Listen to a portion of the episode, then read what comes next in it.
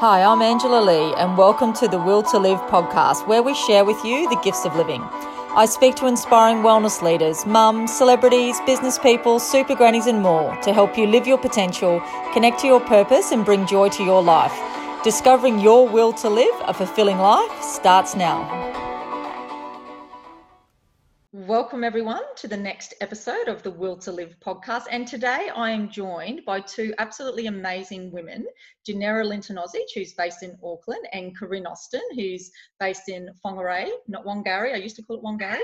Um, and I've had the pleasure of working with these two girls for the last five years, and they're absolutely um, amazing women in what they do. Janera's a movement specialist, and Corinne is the happy body coach. And what we wanted to talk about today, like these girls are both, you know, highly educated, they're successful business owners, they're they're mums, they present, they educate, they're absolute two powerhouses in the New Zealand fitness industry. And I really wanted to talk today about because so many people are finding wellness just so complicated and you know life just seems to be getting busier particularly for working mums. And today I just wanted to chat with them about you know simplifying things about how they approach things and and what's really a new fresh way so we can access wellness now because you know people think it's this big hard thing that we can't that's just so far out of reach but there's so many things that we can actually um, talk about to access wellness now. So, girls, that's going to be the bit of the chat for today. But before we get into that, I just wanted to, um, you know, for the listeners, so they can get to know a bit more about you. I'd love for you to both share about, you know, you've both got different passions, and I'd love for you to sort of share what those passions are and what are some of the key things that led you to sort of doing what you're doing. So, who wants to go first? Pro- do we have the the activator wants to jump in, or Janera, you're happy to jump in first? Who'd like to go first? we'll stick with what we know, eh? let, let, the activator go first. Let the activator go. I, I guess I've just, I mean, I called myself the happy body coach for a reason. I've just got this inner need to help people be happy and to experience more happiness. And I did a little reflection the other day about why that is or where that's come from. And I think possibly, and I don't know that this is the entire reason behind it, but through my younger childhood, I saw some not very nice things. And I can re- remember when mum was having to traverse that, trying to bring things forward that would make her happy. And as a young child, you know, eight or nine or 10 years old, I mean, they might have just been things that, you know, talking about my day and cool little things or just trying to bring a smile to her face. And I, like I say, I don't know if that's where some of this has stemmed from. But when I see somebody in pain now, be that physical or emotional pain, all I want, I just have this need that comes on instantly that just makes me want to somehow fix that or help that or just bring about a greater level of happy. And I think that's where a lot of my drive comes from. And, and another thing that that uh, drives me is I've got a very much a why brain.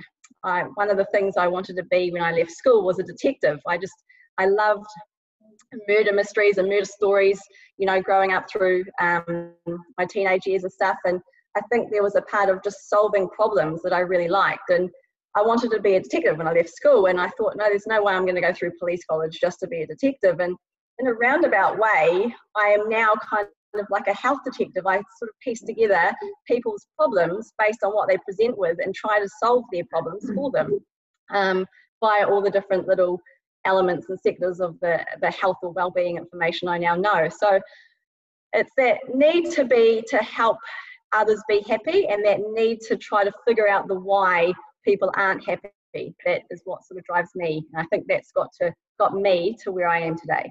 Yeah, no, that's so you in a nutshell. That's really that's really cool, isn't it? It's good when you can actually define that because it, it really comes out in in everything that you do. And that's what I think so great because there's so many women out there as well. And I really want to help them find that. You know what I mean? Mm. Because when you found that, look what difference that you're making to the world and actually how happy it makes you as well, which I think yeah. is awesome. So yeah.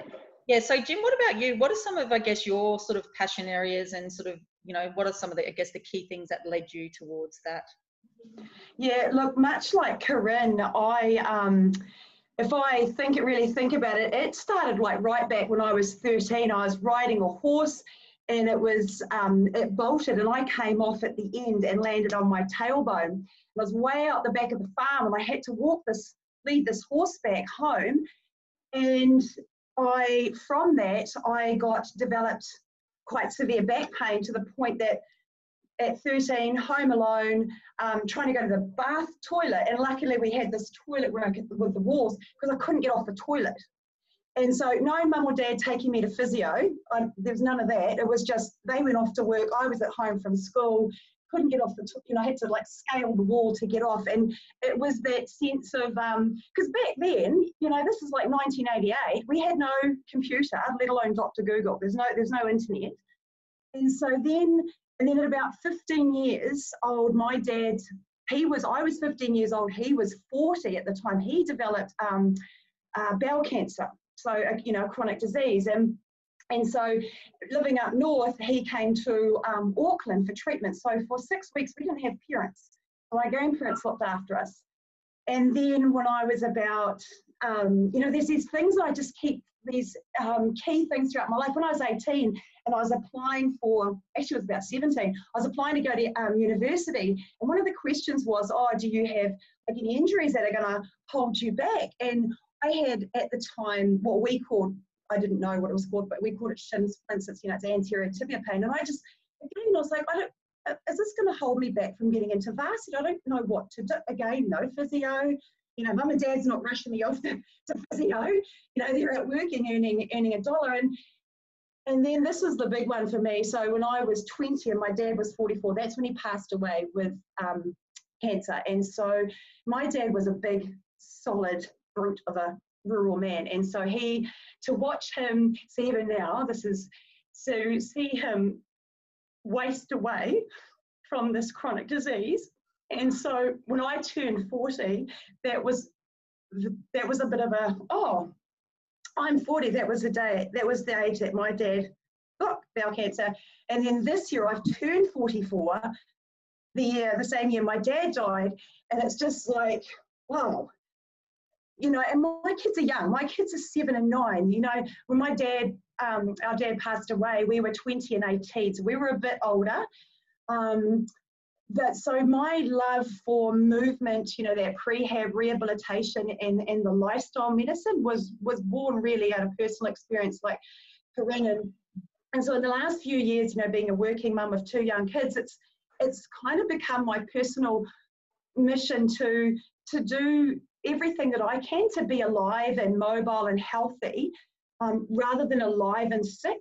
To, you know, so I can be there for my kids. And so I've sort of naturally um, gravitated to guiding other people to practicing, you know, sustainable lifestyle modifications, whether that be movement, hydration, nutrition, um, and, and as more of a as a habit rather than a, a hobby in their life, so they can be, you know, the healthiest best version of themselves for their kids or for themselves, really. Yeah. Yeah, no, that's so cool. And you absolutely, I guess, I can see it, and you live and breathe it in yourself and lead by example. You're such a leader in that space, and you can see you, both of you girls have such passion for what you do, and that's what I, you know, love about working with you because I feel that if you've got the passion, you know, mm. that can heal someone like 20 to 30 percent sometimes, you know, just by putting that mm. energy into it, which I think's, you know, just really cool.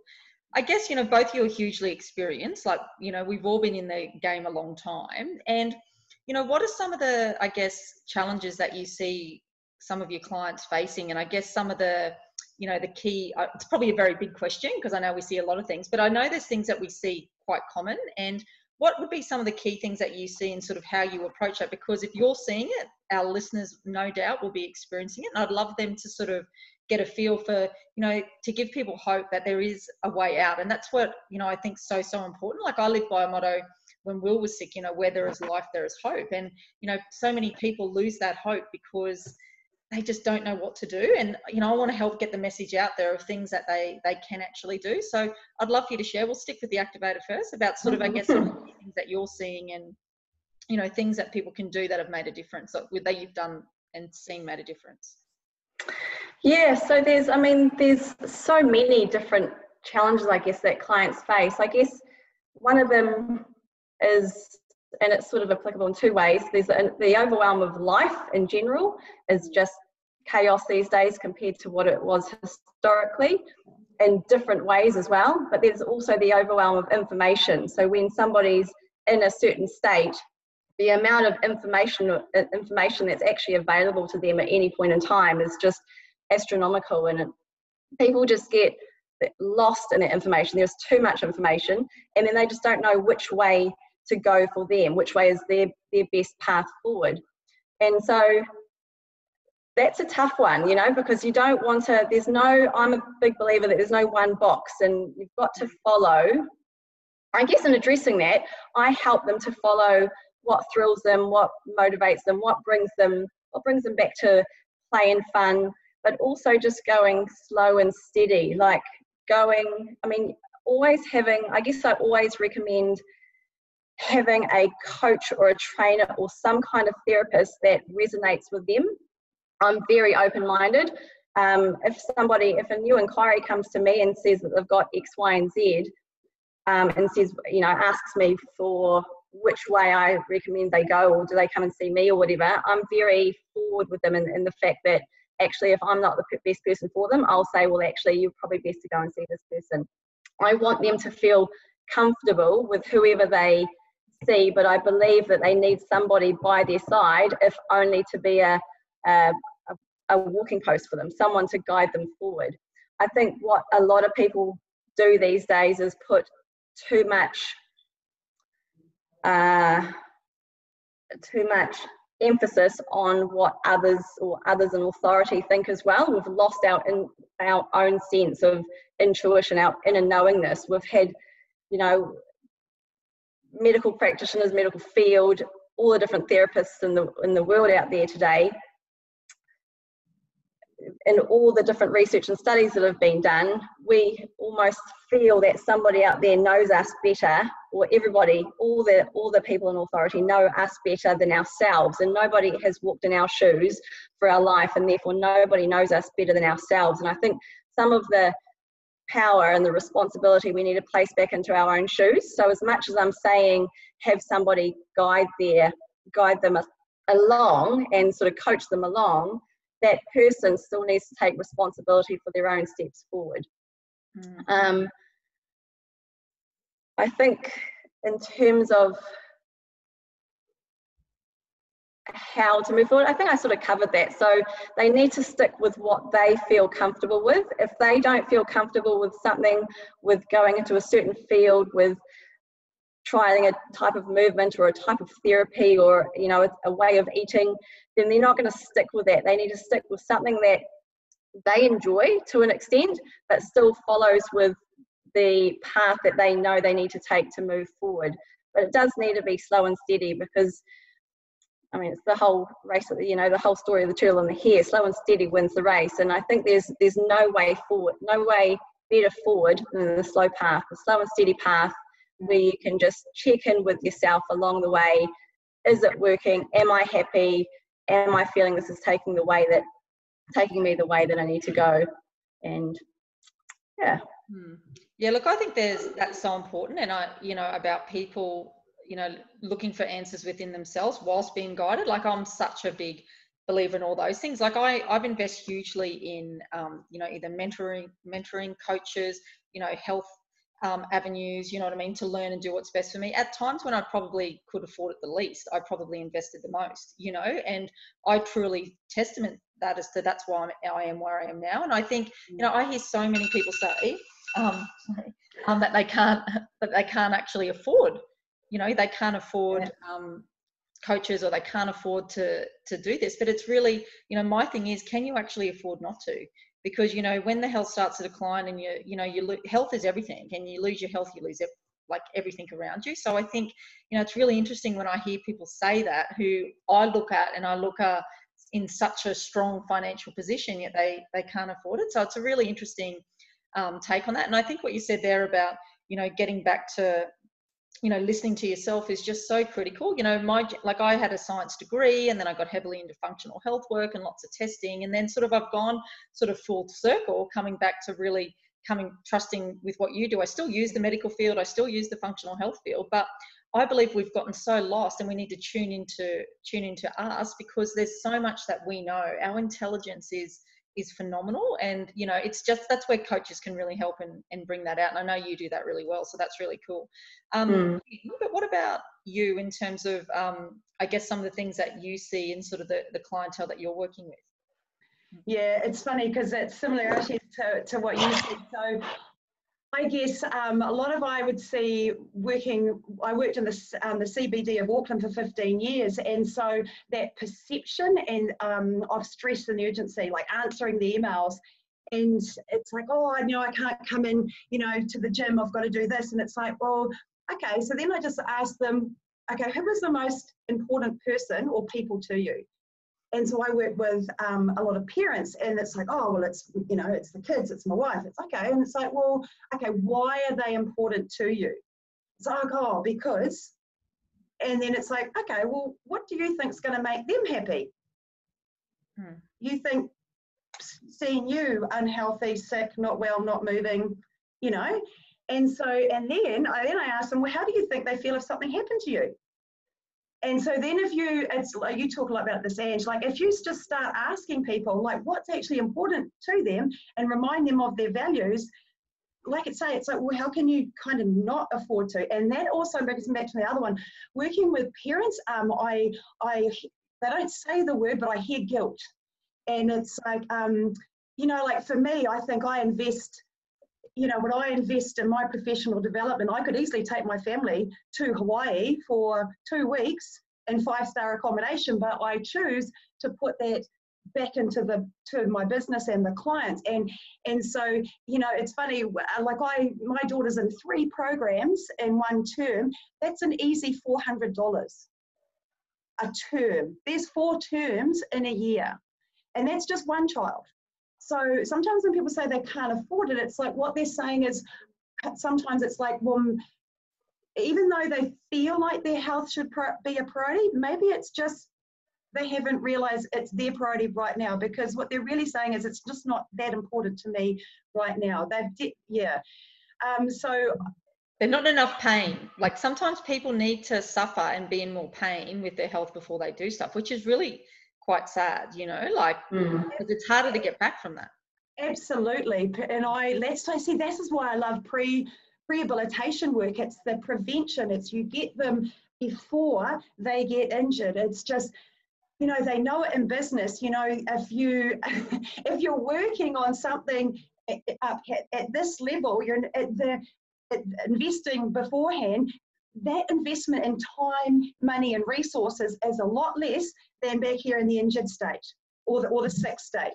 And so, you know, that parent's guilt for investing that time and money into themselves, if you can, I reckon if you can flip that switch to from I'm being selfish, hmm. you know, investing in me, to I'm investing in my health so I can be there for my kids like like you know so i bring in my personal story. So you're going to be here healthy for your kids and your grandkids later on because at the moment my dad has never seen me as a parent. He never mm. graduate. You know he packed me off to to university in pain a lot of pain. He was on his last legs but he never saw me graduate. Mm. let alone put his grandchild and that's why he built his big house up north. The, the big family home still up there because he wanted all his his grandchildren to come and not there. Mm. And the other thing I'd say probably too is um, sleep. So when you know, you know when people are working long hours in the in the city or anywhere really, and I'm not just saying it's just who I've predominantly worked with for the last 15 years. I'm in New Zealand. When sleep is challenged, I feel like we tend to make poor lifestyle choices, and everything feels harder to do. You know, people know that, oh, yes, I should drink more, I should be eating this, and I should move more we know all of that. It's the application is where people can get stuck. And sometimes we can get stuck because we're just exhausted or our sense of perception of stress and urgency to do our work. And so if you can guide someone how, how, because there's lots of information out there about sleep hygiene, but if you can just guide them through how to introduce sleep hygiene or sleep good sleep habits, it can pay dividends. So those would be my three would be that that sense of stress and urgency, the sleep, and if you can flip the switch on that guilt. Yeah. yeah. And I think going back too is that like you're sort of saying, Jen, an ounce of prevention is better than a pound of cure, mm.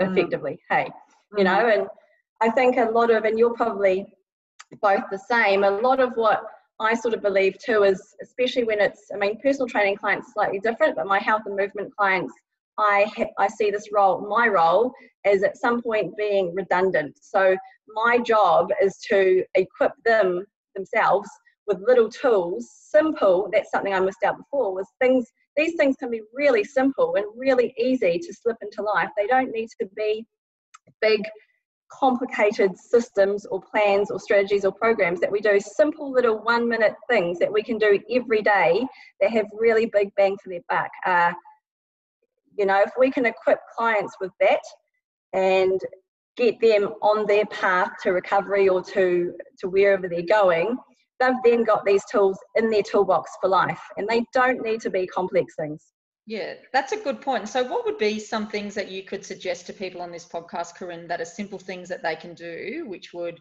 you know, make a big impact to their their health, their life? Yeah. So I'm gonna um, I've got to credit, I guess, Perry Nickelston for uh, some of this. Some of it's my own modification of it as well. But uh, the, this is a thing that taps into your uh, vagus nerve, which is the main driver for your parasympathetic nervous system. So I actually do this. This is part of my evening routine every night. I do it as soon as I put my bed my book down on my bedside table. I do. This is part of what I do. So to, to do with your ear, and so these some of these things are going to seem a little bit quirky, but they work. So what you actually do is you grab your earlobe. You two ladies can do it right now. You're going to grab your earlobe and you're going to pull down and then pull out, like you're drawing an L with your earlobe. It's going to do that eight times. So this is just one way that we can stimulate our vagus nerve. So after I've done that, we then put out, I put the, the pad of my index finger into the, the flat part of my ear. So I don't go into my ear hole, it's just mm-hmm. the flat part just outside of my ear hole and I just rub. So I rub there in all sorts of different directions, round and round, up and down, side to side, for about 30 seconds. And then the last thing I do involving the ears, I sort of make a V with my fingers and they sort of run up either side, the front and the back of my ear, and I just sort of stroke. I rub up and down. And again, that's sort of another 20 or 30 second kind of a thing. And then I'll tap, okay? So I'll use my fingers and I, um, this is all lying down normally. I tap along my collarbone and I tap, tap down my sternum. Now there's not sort of any particular rhythm I go at. I just let my fingers do whatever rhythm they want to do. This is like a nervous system hack. So this is just something I don't actually know where I got this from. I just know it works. I've taught it to many different clients. It's amazing when you're lying down, you've done that original ear stuff, and you're also a little bit focused on breathing, how just a little bit of a tap along those bones can just chill you right down. So that's one really simple little thing that you can do just to. And so you found that it helps with sleep for a lot of clients and just. I, Yes, absolutely. Relaxation. So if I had a client this morning, in fact, who was um, she was a, a heavy nerve pain client, and she'd tried all sorts, and as well as the the power plate vibration, I also did some just some ventral vagus nerve stuff, which is the safest way to start um, addressing or stimulating the vagus nerve. And she, when she stood up, she said she hadn't felt that level of relaxation for years. Like, and it was, I probably had her lying down for 12 or 15 minutes, just her feet on the power plate. So she was lying on a mat, knees bent, feet flat on the power plate. The vibration was on. I taught her a breathing protocol first because I needed to distract her away from the pain that she was in. And I could see just from her state of fight or flight that she was, the fact that she wasn't breathing properly, her nerves were never going to be happy either. So I told her about the whole fact that we need to reinstate good effective breathing to be able to help our nerves be happier. Mm. But so we did a breathing protocol, and then I basically did some vagus nerve stuff at the top end, so all up sort of heart up basically. Mm. Some of the stuff involved the stuff that we've just gone through, but yeah, she got up after that, and yeah, she didn't think she'd ever experienced that level of relaxation in the last four or five years. Um, just powerful stuff, and like I say, that's not hard to do, right? Everyone's got ears, fingers. They can. It takes like a couple of minutes, you know, and yeah. I mean, so many people are in the sympathetic stress state. So many people need relaxation. Like it's a number one thing. So I think that's a great tool. And this is what I'm sort of wanted you girls to get on because it's about accessing wellness now and that's sort of you know what we've sort of been working on as well that's so cool what about you jen what are some things that i guess you use with some of your clients yeah, so uh, very similar to correct. well, not the technique, but the whole idea is to um, get into that parasympathetic or rest, restore, and repair state. And, you know, Dr. Libby Weaver talks about um, her top five um, wellness tip, and number one is diaphragmatic breathing. I remember reading this years ago, thinking, oh yeah, we breathe. And then I heard this quote. I think it was by Dr. Perry Nickelston. We breathe to, sorry, we respire to survive. We breathe to thrive. And that was like, uh, oh, that's true, right? Like we just and so, and then so I started diaphragmatic breathing, and it's something I did. I remember I, when I started journaling it, I would do it um, three times a week. There was that was just the space I was in at the time, once a day. Now I do it before I go to bed, before I get out of bed, and before each meal. So about five times a day on a good day. And I just do it for 20 breaths, so about five minutes, and I've built it in to me so this is the whole lifestyle modification habit rather than a hobby like you, Corinne. It's like brushing my teeth. When I get into bed, I breathe and then I can nod off, no problem. And so one of the key cues that um, I learned for diaphragmatic breathing is that when you, so we say, oh, you know, breathe in, and, and that's fine, but if you breathe up into your nostrils, that evokes quite a bit of a different reaction to breathing in through the nostrils. So a simple shift in a word, so we're all about simple, that was powerful for me because when I put my hands, and that's another thing, I always place my palms at that sort of navel region through there so you can feel oh, the air is going down. Because if air is getting directed or sits up here, like I've just had a client this afternoon, he's a sprinter, he his natural reaction is well he's nasal breathing but he's breathing up here. So it takes a while. Eventually we got the air down into the abdomen. So just a simple cue of breathing up into your nostrils ideally breathing up for four counts. And this is something um, ideally to build to because i certainly i actually thought i was like like breathing air through a straw when i actually first did this at a, um, a retreat with you guys um, so breathing up for four, we pause for five, and breathe out for six.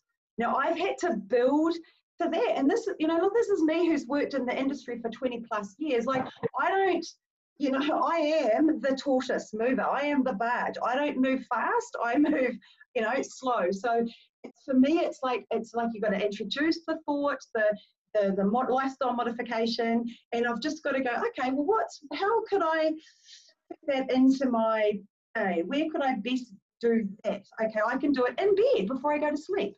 And that's, and then it just, and then I started to, then you start to get people on the wheel of, oh, I can feel that actually feels quite nice. I want, I want to do more of it. So you're not telling them, but you are, you are coaching and you are guiding them rather than telling. And what are some of the differences, Jen, that you've noticed with your clients when they've started, and for you personally, by just yeah, doing simple yeah, so breathing? For, so I would do it at the end of a session with clients. I actually get them lying longitudinally, lengthwise on a foam roll, opening up their arms so their arms are out. Um, just to open up the chest and get them to do it at the end of a session. Uh, particularly, you know, they're going to go away in the morning to have breakfast, they're going to go away at lunchtime to have lunch.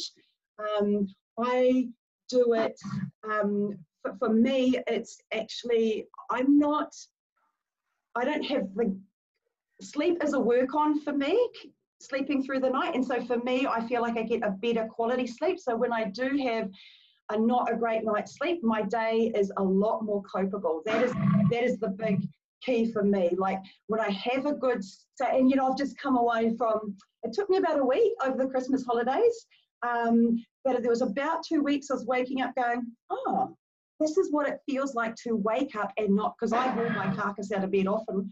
You know, it's this is what it feels like to wake up rather than just get up. And now I'm back at work and it's like, okay, um, that for me, it's that it's it's making my day feel like it's a lot easier to manage. And that's because that goes back to that when we don't sleep or we don't feel um, like we're getting out of bed you know vital in the mornings it's like lifestyle choices are a lot harder. Then it's like i don't want to go for a walk at lunchtime. I don't want to do I, you know if you're starting the day on a better foot life is just easier it's and when you're working running a business managing Auckland traffic, you've got to love Auckland traffic, you know, and, and then get, getting home, picking up the kids, the, the, the sport after school, you know, it, like you said, it's that sense of overwhelm. It's like, oh my goodness, it just all feels a bit nicer to deal with. Really. Yeah, I think that's something, you know, important, Jen, as well. And, you know, because we are sort of wellness professionals and we're sort of, you know, speakers and we run workshops, things like that. I think some people think, that we're not faced with challenges sometimes. And I think it's really like what you said there is like, you know, we all have the same challenges as everybody else. You know what I mean? Like we've all got the kids like we're dealing with, we've got those on our mind. We've all got business, I guess, problems that arise or we're throwing curveballs. You know, we've got things we all have to manage. They're all slightly different. And I think, you know, it's just having the tools. If you can manage yourself, like what you said, either by breathing or doing some relaxation. I have a lot of tools that I um, use, particularly around shifting my emotional state. If I've, you know, got so much on, I've had lots of life stresses, you know, just putting on a song for two minutes, an old song that I used to love. And I regularly do that. I regularly do different movement, like shaking movements. I regularly just get outside because I know that if I keep thinking that thought and going down that rabbit hole into that depth of emotion, it's harder to get out. But knowing that there's things that can instantly change our state. And I think it's really important for people to know that you know what we're we're sort of walking beside you guys like we're we know what these things are like we know what it's like to, mm. to deal with we've all faced you know so many challenges and i think that's sort of what i wanted to show people is that you know despite sort of the challenges it's just little things that we can do to help you know manage ourselves. And are there anything else you know for you to get where you guys are at now? Is there anything else that i guess you know you've done that sort of stands out that's really helped you manage you know family business sort of your health? Are there any sort of things that you do regularly that you can attribute to helping you keep in balance I always jot down three wins of the day. That's something I do every night before bed as well, uh, so that you're finishing on that sort of grateful, happy heart kind of Mm-hmm. note. So they can be three wins or three um, successes or three positive things to come out of my day, just three positive mm. um, statements. And they can be to do with work, then to be to be with family, to do with something I've done.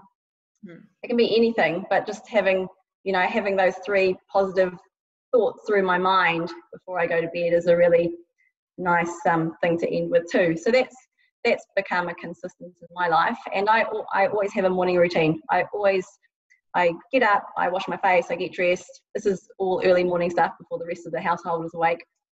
Uh, then I'll go downstairs, I'll have my um, structured water, I'll drink that down, then I'll go and I'll move for 15 minutes. It's just mobilization. Sometimes it can be breathing, sometimes it's just me lying on my back in what I call a starfish, and I just do some gentle tapping. I will just go with the flow of my body on that morning, whatever my body is asking for. But and then I will after that have breakfast, and that's I've done that for um, uh, maybe 18 months or two years now. That same morning routine, and it just works.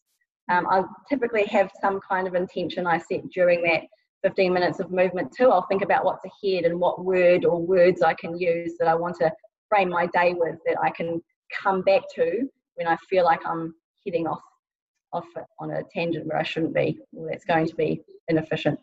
It's so good, and like you know, it doesn't take long either. Like 15 minutes, a little 15 minutes earlier than what you normally do to set mm. up the whole day in your life is critical. Mm. Those three things takes you know such a short amount of time and harvard mm. shows mm. that it exponentially increases your happiness like we can reframe things and how we look at the world hugely and i think that they're you know key things to do and again simple tools that you can do to you know, reduce the stress because we know stress is a killer, re-manage your life, look after your mindset, look after your emotional health, which are critical to wellness as well as your physical. So, you know, it's awesome that you include those. What about you, Jen? Are there anything, yeah. I mean, your breathing, I know, has been a big one for you that helps you manage, you know, your life.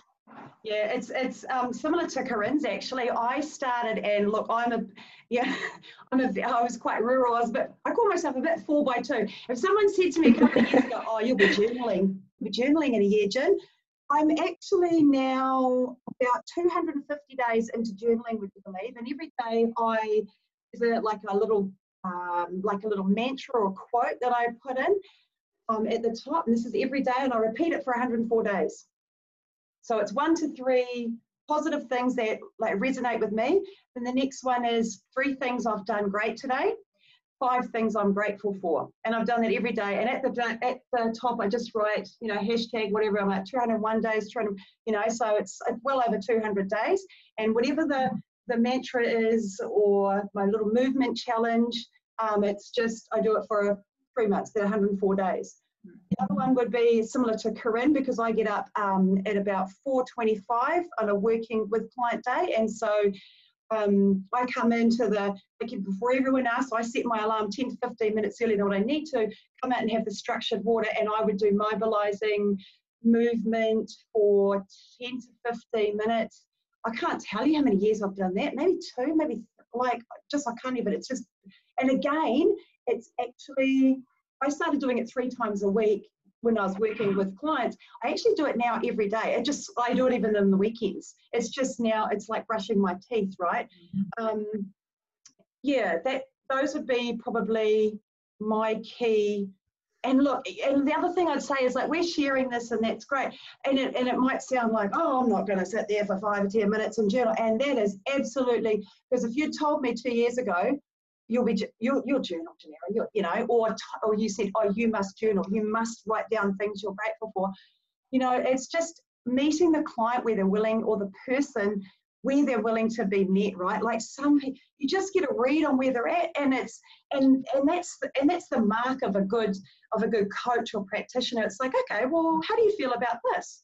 And they're like mm-hmm. oh okay actually i think i could put some a grind of salt and a drop of um, doTERRA oils because my mother, I was speaking to a client of yours, my friend um, Fiona Corinne, and she's saying, you know, I actually, know I could actually have a bit of um, apple cider vinegar and I could have my structured water. That could I could do that. Yes, you know, you know, like so. And sometimes you just float the idea, let them tell you, oh, yes or no, and oh, okay, can we could we do that? Yes, we could. For me, writing it down was key. I just I had to see. Yes, entity. Because otherwise, I just sort of lose it a bit. I think that that's really important is that everyone has different um, ways of doing it. Sorry, Corinne, I just you go. I was just going to say it probably involved highlighters too. Yeah.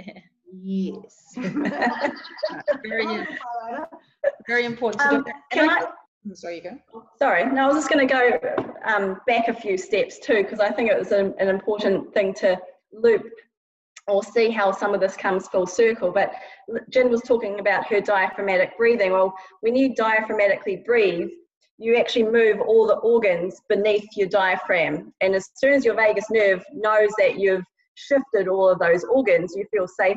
So your vagus nerve actually runs through, it wanders through all of all of your different organs that leads into each one of them stimulates them and brings life to them. So when we diaphragmatically breathe, our organs effectively come to life again. And that is another way that we reinstate that parasympathetic nervous system. Because, of course, when we're in a sympathetic state, all our energy diverts away from our vital organs to our arms and our legs to run away from the from the tiger or whatever it is we're running away from. Hmm. So I think it's important to bring it back to that stress. That's the big talking factor and showing how all of these things interrelate. So the diaphragmatic breathing also affects the vagus nerve, but we don't know. We didn't know that until you know a couple of years ago when it started becoming a thing. You know, so yeah, it was just kind of cool to bring it full circle and show or demonstrate how all of this is actually addressing stress in a roundabout way. Yeah, no, it's so good, and I think you know that's why there's all these little things and i guess that's why we've sort of put together this workshop that we're bringing to auckland like wellness now because there's all these little tools that you can do to access wellness now you know? So you know and we've all got different strengths which i think so great. I mean i know that my passion is really in you know the mental and emotional wellness side of things and connecting to our spiritual wellness. And there's so much from the study that i've done how we can absolutely shift our emotional state with simple things, how we can increase our happiness hormones. Like there's just all these little things that can really improve our mental and emotional wellness because so many people are stuck in that space. Yet there's so many things we can do from a lifestyle and these little tools that we can implement.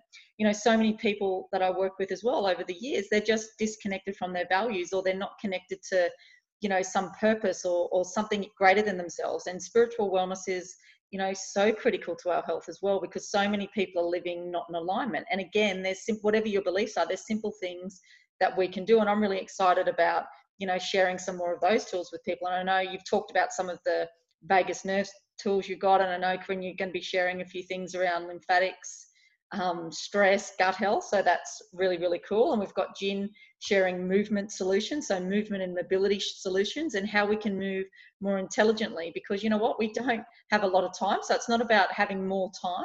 But you know, Jen's got some great tools where you can move more intelligently in the time that you've got, and it's just really amazing that we can access all of this wellness just by these simple things. So that's what I'm really, um, really, really excited about um, bringing this workshop over. And you know as it's very for mum so for it's really we get the mum. So if you're a working mum i would highly recommend that you come to this. And if you're a wellness professional or a trainer or if you're even a, a, a male who works with women or wants to mm. you know improve himself as well everyone's welcome. But there's such great little things. You know we to cut through the overwhelm, to cut through all this complexity, it's really in a simplified manner where you're going to walk away with key strategies to actually start doing now to get wellness now because wellness, more wellness is available to you now than what you've currently got if you just take some of these small actions. And that's what the three of us are so um, passionate about as well. So I just wanted to add too a little bit on what Ange said earlier is that this so this immersion that we're delivering it's going to be really practically based. And so you know there's lots of information out there and that's great but if we're not applying it then it's just information. So the whole idea of this is that yes we're going to give you a bit of base on a bit of research a bit of science and, and what the thing does but then we're going to get up and do it. So you can see and feel how easy it is to do this right? Um, you know, like Ange talked about movement. Like, I don't know if you've just realized I've been moving around for the last, you know, however long. I'm actually not sitting on a chair. I'm actually sitting in um, something I'm going to run through at the workshop is some of these um, traditional um, seated postures that our ancestors used to do. And because it's not a comfortable position, like my knees are going, oh, that's, you know, like I'm constantly shifting from left to right. And so that's another little, like I actually don't sit at a desk now to do my work. My computer is actually based on a coffee table or a chair. Like it's actually resting on a chair just now, and um, I sit on the ground and I shift in all different positions. So when I work from home, that is my office on the ground on a coffee. So it's that's how I'm building, you know, movement into my. I'm getting my knees. Our knees are our hips are all designed to bend, but people's knees don't like to bend, but if we we work with the body, hey, where can it bend to, and we do it regularly, mm. it, it, you know, it's another way of getting movement in. Yeah. Yeah, so good. No, we're so excited to um to bring that to you because we just know the benefits it's had for for ourselves um, and also for the people that we've worked with as well. So really excited to yeah, you walk away with being able to access wellness now. So that's really, really cool. So we better wrap up. We've got a little bit longer, but I love chatting with you girls. So something I ask all the guests at the end of my podcast is, you know, if you had a, I guess, a, a piece of advice about, you know, what can people do to live, to find the will to live their most fulfilling life? Because you girls certainly do that. So I'd love for you to share any words of wisdom before we finish up. So mine's really simple and it's quite um, relevant given I'm the happy body coach. But years ago, and I can't remember when I first saw it, I saw a little quote and it said, if it doesn't make you happy, don't do it. So I've sort of re- reframed that and it's do what makes you happy. And it's as simple as that. It's it's trying to outcrowd the things that that drain our energy and move towards the or shift towards the things that actually fulfill us, that enliven us, that make us smile, bring us joy, make us laugh. All those things that when we're on our deathbed, we're going to look back and think, I fulfilled all those buckets, I ticked all those boxes, I did as much as I could to make me happy. And there's always going to be things in life that that we have to face stresses, be challenges, whatever. But there are always little things that we can do every day that do bring us joy. Even something as simple as hugging a child in a stressed state, a hug goes a long, long way to bring a, a smile back to the face. Yes, Liv knows about that. I think she's she's had a million hugs, my little girl. Um, what about you? Yeah, look, I would say so. Mine is, um, you know, if you are that parent, uh, my little routine is I go in and I go into the, my little people's rooms at night and I actually pick up their little hand and put it against my cheek and just, and then I put my other hand on their other cheek and I just close my eyes and I just, I hear them breathing and, and you know, their kids have different scents. And so I just love to smell and hold because I don't know why, because you know, my dad is not here. I just have this thing about if my little person was to go after like now, I would want to know what they feel like and smell like. And so that's my little routine at night. And if you didn't have kids, all I would say is if you have a photo album, if you can phone a friend, or if you can hug someone or hold their hand, just get that physical touch. Because if that person goes and they're no longer in your life, that little simple I don't know that I don't know why I've just done ever since they were born. Just mm-hmm. touching their face and putting your cheek up against their cheek is just it's a magical moment, and you just you just don't know when it's your time for whatever reason. And so it just follows on from what Corinne says. If if if what choose whatever makes you happy and and do it if you can consistently. Yeah, no, that's beautiful, Jen. And I think that's why Liv still sleeps with me. And who knows, she'll be like, she'll be 30 and like she's in my bed, who knows? You know, no judgment, anyone. But no, thanks, girls. Thank you for joining us today. I really loved the chat. And yeah, um, I really know that our listeners would have um, gained some greater insights of things that they can go and do now. So thank you so much. Thank you. It's been fun. I'm Angela Lee, and you've been listening to Will to Live, the podcast.